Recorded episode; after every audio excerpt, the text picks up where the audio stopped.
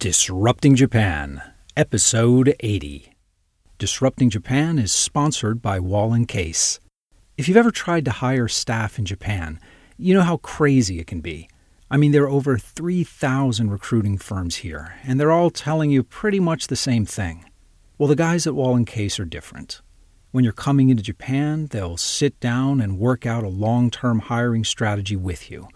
Is it best to start with a country manager or perhaps a head of partner sales. Maybe the first step is really a community manager. Now, I've known the team at Wahl and Case for a long time, and they've worked with a lot of the companies that have been on this show and with some of the world's biggest brands as well. So if you're hiring in Japan, you really should talk to Wahl and Case. Welcome to Disrupting Japan, straight talk from Japan's most successful entrepreneurs. I'm Tim Romero, and thanks for joining me. I've always had a soft spot in my heart for music apps. The competition in this space is intense, and almost every niche seems to be filled. So, trying to differentiate a music app calls for a lot of creativity. But it's usually their quixotic quests for business models that is the most interesting. The problem is that people just don't want to spend money on making music. The amateurs and the dabblers don't spend enough time on the hobby to invest much. And the professionals, well, speaking as a former professional musician myself, I can tell you that professional musicians never have any money in the first place. Well, today we sit down with Akinori Fumihara of Nana, and they might have just cracked the code. Nana is a collaborative music creation app where different users upload and submit different tracks to a song, which can be edited and remixed by others to create an unlimited number of arrangements. Now, Nana has become a huge hit with its millions of users, and just like Google, the name Nana itself has become a fully conjugatable verb in Japanese. Nanaru, nanateru, nanatta. I use Nana, I'm using Nana, I use Nana. Now, I'll warn you in advance that Aki's English is not as good as some of our other guests. But the man is really excited about reaching out to foreign listeners, and so he decided to make it work and come on the show. Nana is a very cool app, and Aki's a pretty cool guy. He's got an amazing life story, and he's started a fascinating company. But you know, Aki tells that story much better than I can.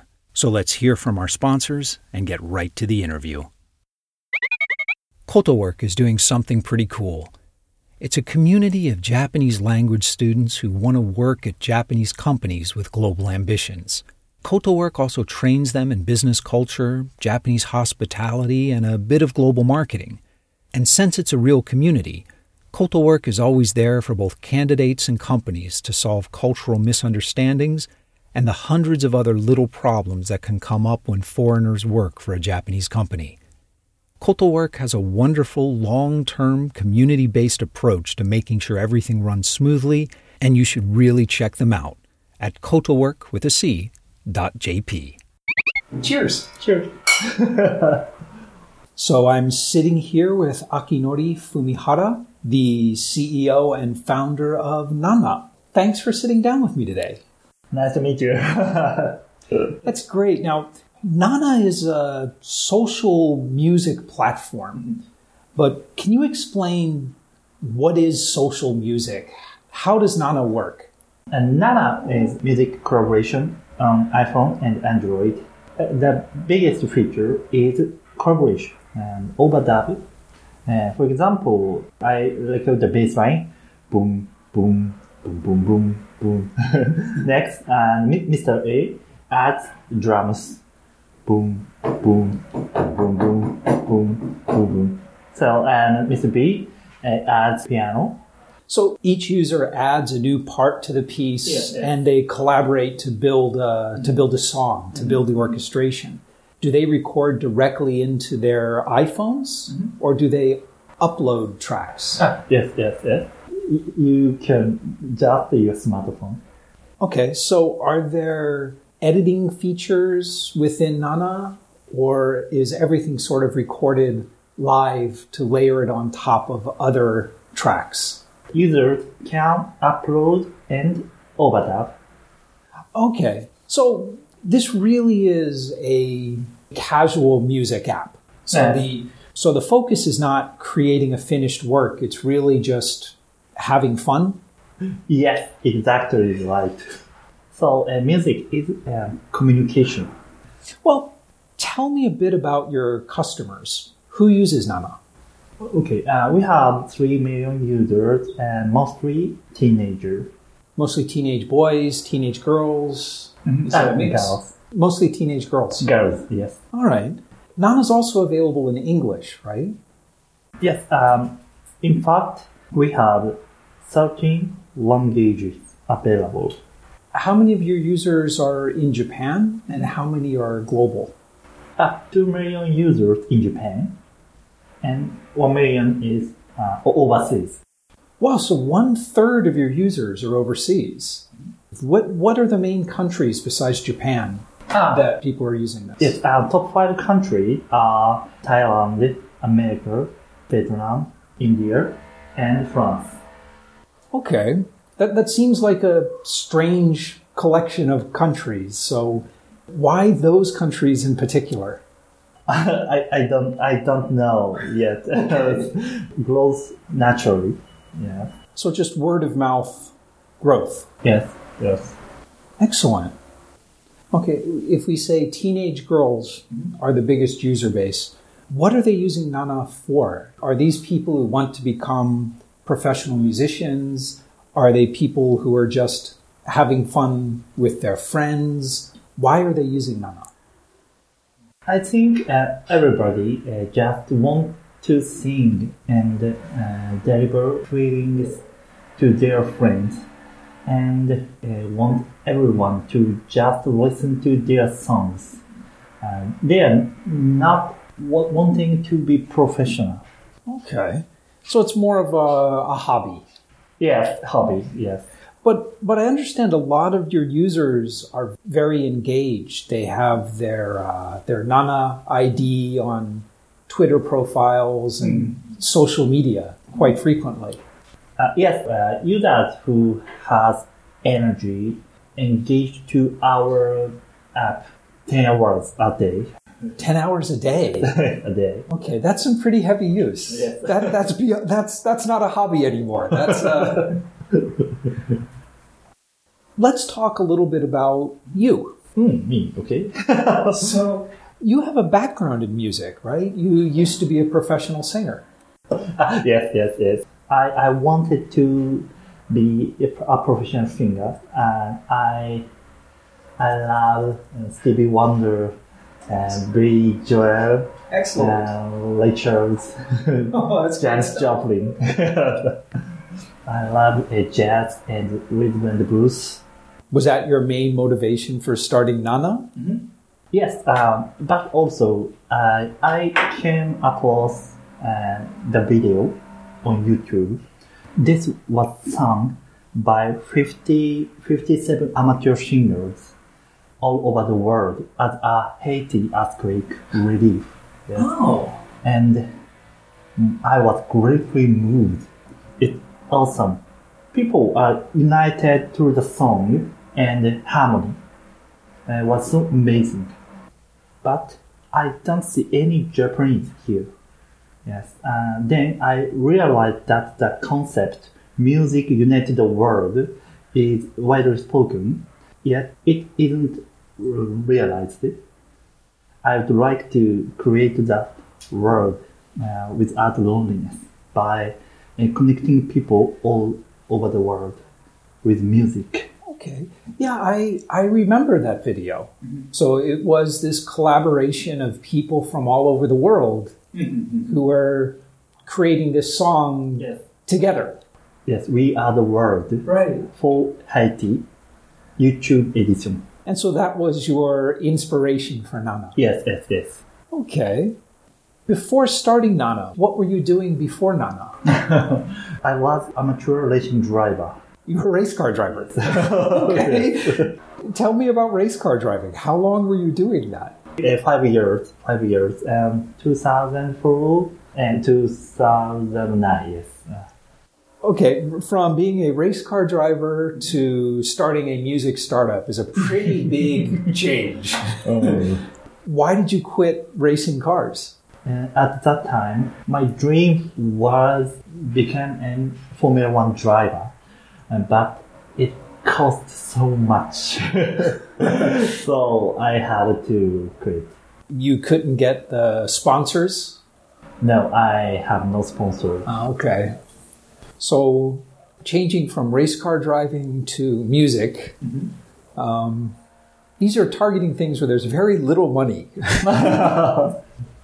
But okay, so when, once you got the idea and the inspiration for Nana, Yeah. you were part of Movida's early acceleration programs. Yes, it, it brought me a lot of benefit, uh, networks, and they have invested me when I haven't established a business model yet. Uh, so it was very, very helpful for me, but uh, wasn't able to uh, bring me on financial side. Oh, okay. So the amount of money they invested was very small, but I guess you were there learning how to run a company and how to hire and how to to build the product. So you guys went live in uh, November of 2012. What was, how much traction did you get initially? At first, uh, we achieved 4,000 uh, downloads in the initial launch, but the time decreased 2,000, uh, 700, 200, uh, uh, uh, 100. Okay, so after the big announcement and the big release, you got a lot of attention, and then it just trailed off. Yeah. yes. Okay. Well, how did you turn it around? How did you start attracting users? It was by uh, tuning uh, the UI UX uh, of the app and also App Store optimization grew our users back. What did you change about the UI?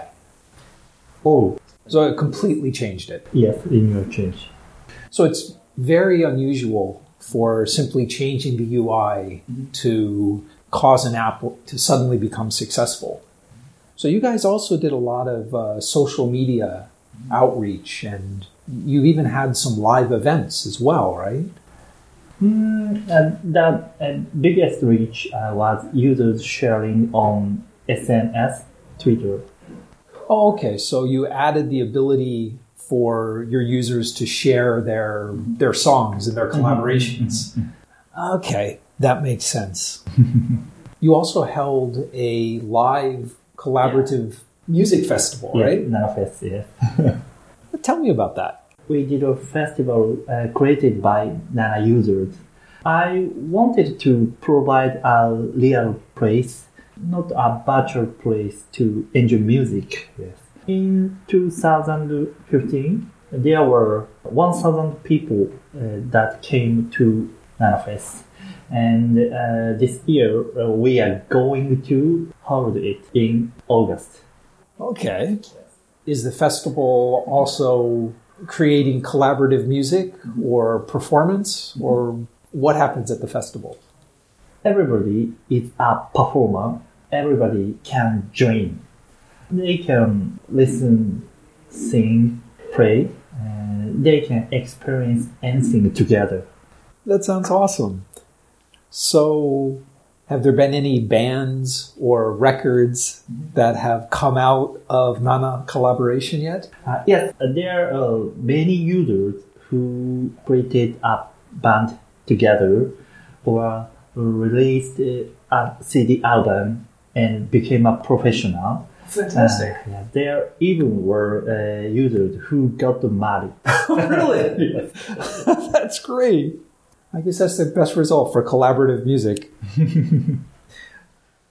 Before you mentioned that the business model was always challenging. It's always hard to sell to musicians or to make money from musicians because they don't have any money. So, what is Nana's business model? Basically, with two models. Uh, one is monthly subscription, and the other is in-app advertisement. What do the paying users get that the free users don't get? Premium users um, get a special voice effect. Uh, they can search by most upload, uploaded users and hide in-app ads and so on. Well, it's been five years since Nana launched. You guys have recovered from almost going out of business. So, what are the future plans for Nana? What is the end goal here? Do you plan on selling the company for M and A? You planning on IPO it, or do you just want to keep running a, a music collaboration company forever? Um, uh, our ultimate goal uh, is to sing uh, "We Are the World," Actor of the World. So, uh, in order to make my goal uh, come true, we want to expand more globally, acquire uh, one billion users. That's quite a big goal. Excellent. well, let me ask you some questions about Japan in general. So you're from Kobe. Yes. Was Nana founded in Kobe? I I had the idea in Kobe, but uh, moved to Tokyo to launch it. This is interesting. So I want to ask you why. Because it seems so many companies from Kyoto and Osaka will either start in Kobe and then move to Tokyo very quickly, or like you, move to Tokyo to start their companies. I know both of those cities really want to build up an entrepreneur community. So why did you move to Tokyo? why not stay in Kobe? Mm, in Kobe, um, people would talk about it, but they wouldn't act. but in Tokyo, uh, people actually act on the idea to actually establish a company. And uh, people in Tokyo uh, were also able to gather people. Uh, this was the biggest reason. Okay. So you could gather the team, mm-hmm. gather the funds in Tokyo. Yes, yes. All right. So I talk with governments and universities in Kansai, both Kyoto and Osaka. They're always saying, what can they do to build a startup ecosystem there? Mm-hmm. So, what kind of things do you think that universities and, and governments can do to help startups stay in that area? That is a very, very difficult question. uh, I think uh, if there is any startup in Kansai area and that were able to raise their company, like in Silicon Valley, uh, then that might make a big difference. But that's not easy to do. Uh, so I, um, I think creating a community of people that has a strong energy for entrepreneurship and create the community bigger one by one, uh, that might make a difference. So, it sounds like it's something that has to happen naturally. Yes, I'm that's right. Yes. Okay. I guess in Japan, for the startup community, it's best just to start in Tokyo and then expand from there. Uh, I think so. People who you can meet in Tokyo uh, is different from other cities. They all have strong purpose to stay in Tokyo. They have entrepreneur mind, and you cannot find that many people uh, which have the same mind outside of Tokyo. Okay. Let me ask you about startup accelerators. So, you went through the Movida accelerator and had a really good experience there. What kind of startups do you think should go to accelerators? And what kind of startups do you think should just grow the company on their own? I, I think people who uh, want to grow their company uh, bigger as quick as possible, and they should use acceleration program.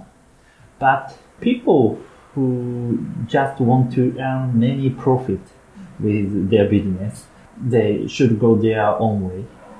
So by earn many profit, you mean just so people who want uh, rapid growth should go to an accelerator, and people who want to do a more stable, slow growth Yes, business should go on business. Yeah. That makes sense. Listen, before we wrap up, I want to ask you what I call my magic wand question. If I gave you a magic wand and I said that you could change one thing about Japan, could be the education system, the attitude towards risk, anything at all, to make it better for startups in Japan, what would you change? Ah, mm, yes. Uh, good question. I I want I want people to make Japan a world like a Ghost in the Shell. Okay. Yeah.